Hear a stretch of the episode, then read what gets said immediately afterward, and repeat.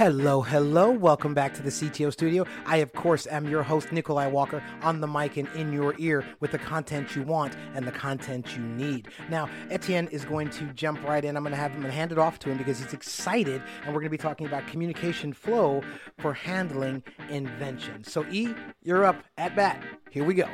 Competitiveness, as I mentioned in the opening, is often our ability to get things to the market quicker, to be listening to the customer more closely, to rally the troops, reassign budget, uh, you know, that agility to to say, hey, you know, on day one the customer asked for save to PDF, and on day three we gave it to them, and oh wow, this company is is responding to my needs.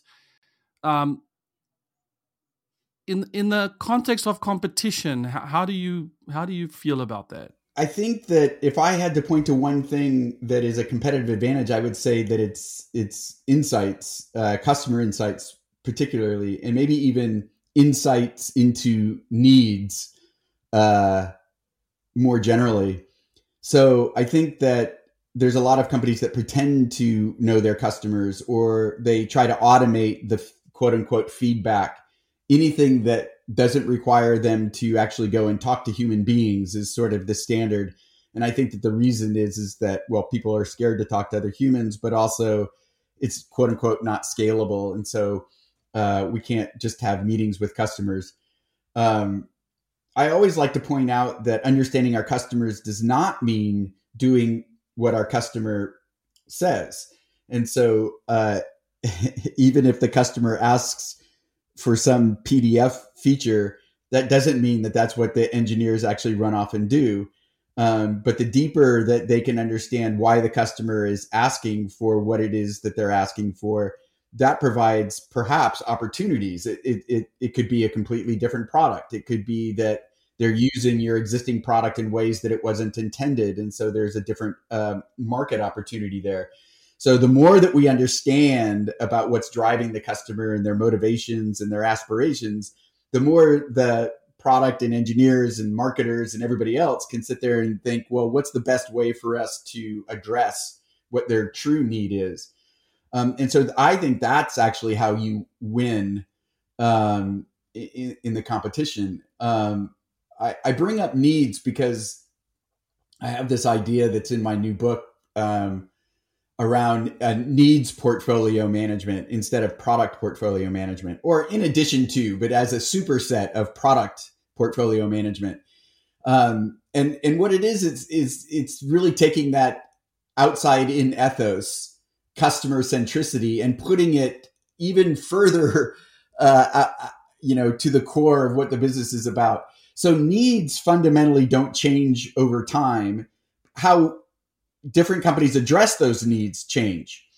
And so, uh, if one thinks about it in terms of what are the needs that my current company is building solutions for, one can then evaluate how those needs will be addressed over time. For example, uh, in Peter Drucker's book, uh, Innovation and Entrepreneurship, he talks about that uh, when the baby boomer boomers reached college age, all of these universities were like, "Oh my God, look at all of these kids coming to college!" And they expand all of their products and services because this is, you know, a great opportunity for growth.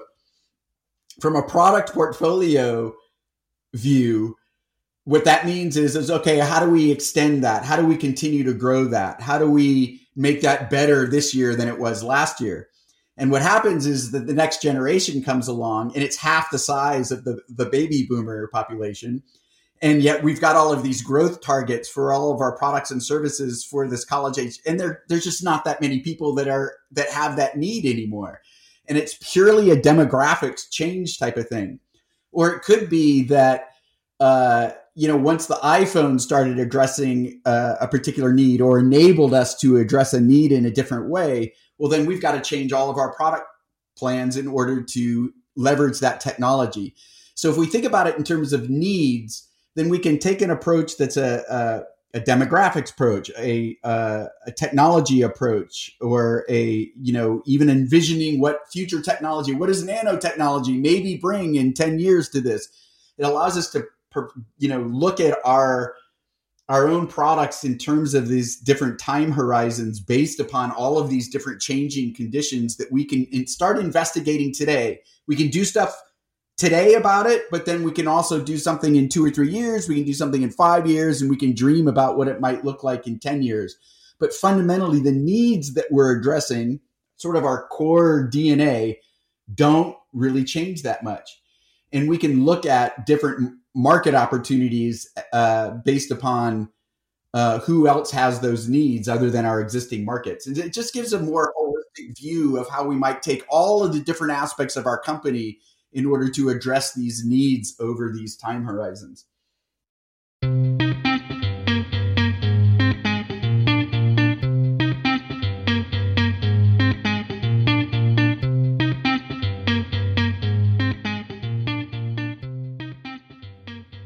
So, so that's very interesting. Can you clarify for me the the time horizon? I understand the needs changing. What did you say doesn't change? needs don't really change. How the needs are addressed does change. But so, like, if you're, uh, you know, people are often struggle with the terms like, well, what problem are you trying to solve? Well, you know, I'm a gaming company, so I'm not really solving any problem. Uh, and it's true, it's not really a problem, but they're addressing a need. They're addressing a need for entertainment. And so, how how does our company address the need of people for entertainment?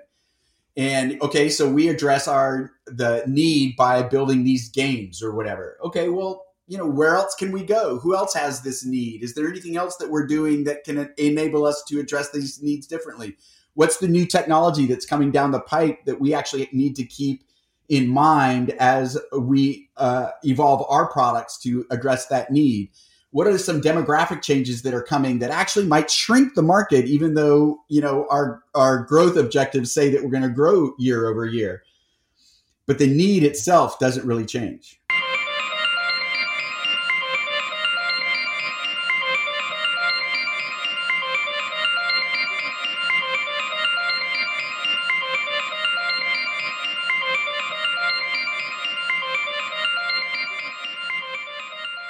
That is fascinating. That that's quite an unblock for me because that speaks to what I said earlier, which is if the engineering is in the how things get built, as sort of maybe in the more negative light of a reaction to, oh well, this is what we're building, and this is you, know, you guys decide how you're building it in, t- in terms of the competitive advantage and this time horizon, the how things get built is obviously affected by invention and change and the future of everything. And so, who better to have in those discussions than the geeky engineers who are like, well, I know you're using the ionic framework now, but there's this other thing that's going to project it onto, you know, thin air. And, and so that's why I want I want the CTO and their people in these conversations from the get go. Yeah, totally. I mean, that's it's what R and D used to be, right? I mean, it was the research and development, and that research was really invention. But even if your business isn't in invention mode, they sure as heck need to be out there understanding what is being invented, right? And so there's the whole concept of technology scouting or startup scouting, and and so that uh, you know, uh, it, it, means that we need to be involved in the community, the innovation economy, or whatever, in order to know these things that are coming. And uh, and we can just leave that to the innovation group. But I think that that's silly. I think that if you're if you're a company that's dependent upon technology, you know, as most organizations that have CTOs are, I, that's to me that belongs in engineering. That's where the expertise is um, and and so, you know, I think that innovation has been has been sort of this catch-all bucket for everything that's you know on this far away time horizon and it never gets any funding and it never gets any any real love because the return on investment is so far away but i think that from a you know, marketing ought to be doing that as well. And I think that you know, R and D engineering should have their own time horizons, and and uh, corporate venturing is the same way. You know, what should we be investing in uh, this year and next year in order to allow us to capture more market? But also, what should we be looking at? What are the startups we should be investing in?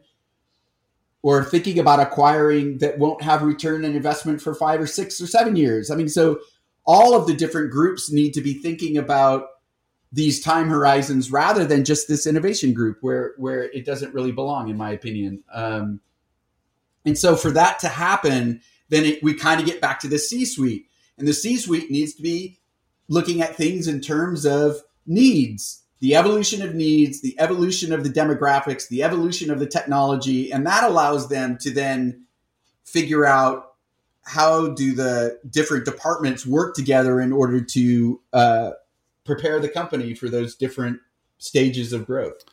Yeah, one of my one of my friends used to talk about the R and D as really the quest for learnings, and the the, the output of R and D isn't necessarily the hot new tech or the product, but it's really just a learning that the organization can use, useful learnings. Yeah, I mean, so that's not to pimp my book more, but I mean, so that's like one of my five E's is is exploration, which is whoa, whoa, whoa, Brant, don't start digging into the E's, ladies and gentlemen. We are going to dig into those in depth a little bit later. Right. Well, all right. Well, exploration mode is just the learning mode. And, and that I think all parts of the organization need to be able to balance both the execution that they have to get done with their learning. Yeah, so I think uh, to sort of uh, cap the the mindset slash C suite approach is hey, CTO, yes, you're delivering. Yes, you're building teams. Yes, you're optimizing the budgets. Yes, your your uptime has increased by an, uh, another nine.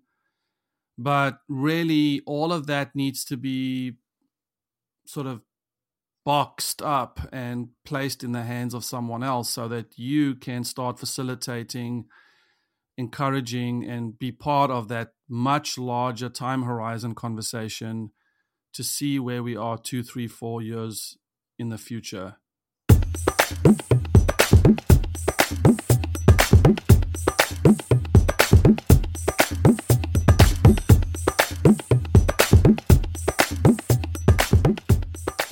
yeah there's the there's the the strategy side and then there's the operational side the what what do we need to do as an organization in order to better enable us to do the horizon side the strategy side. Um, and so then that's bringing in again sort of the learnings around around agile and other other components of of organizational structure